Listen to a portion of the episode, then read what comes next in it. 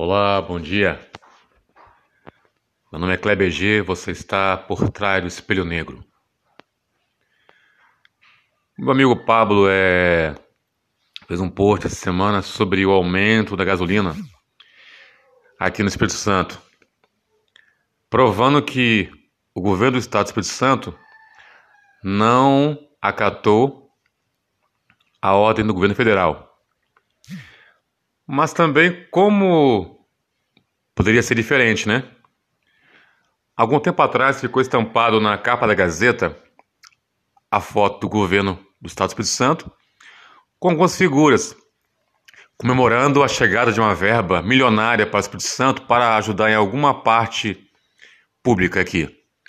Mas interessante é que na capa da Gazeta com esse governador estavam algumas figuras meio estranhas. Uma em potencial, ela havia desviado 12 milhões de reais da cidade de Vargem Alta. 12 milhões de reais. E a mesma pessoa estava estampada na capa de um, de um jornal do Estado com o governador. Será que o governador não sabia que esse cidadão tinha feito esse rombo no cofre da União? No cofre da, da Federação do Brasil, no cofre público.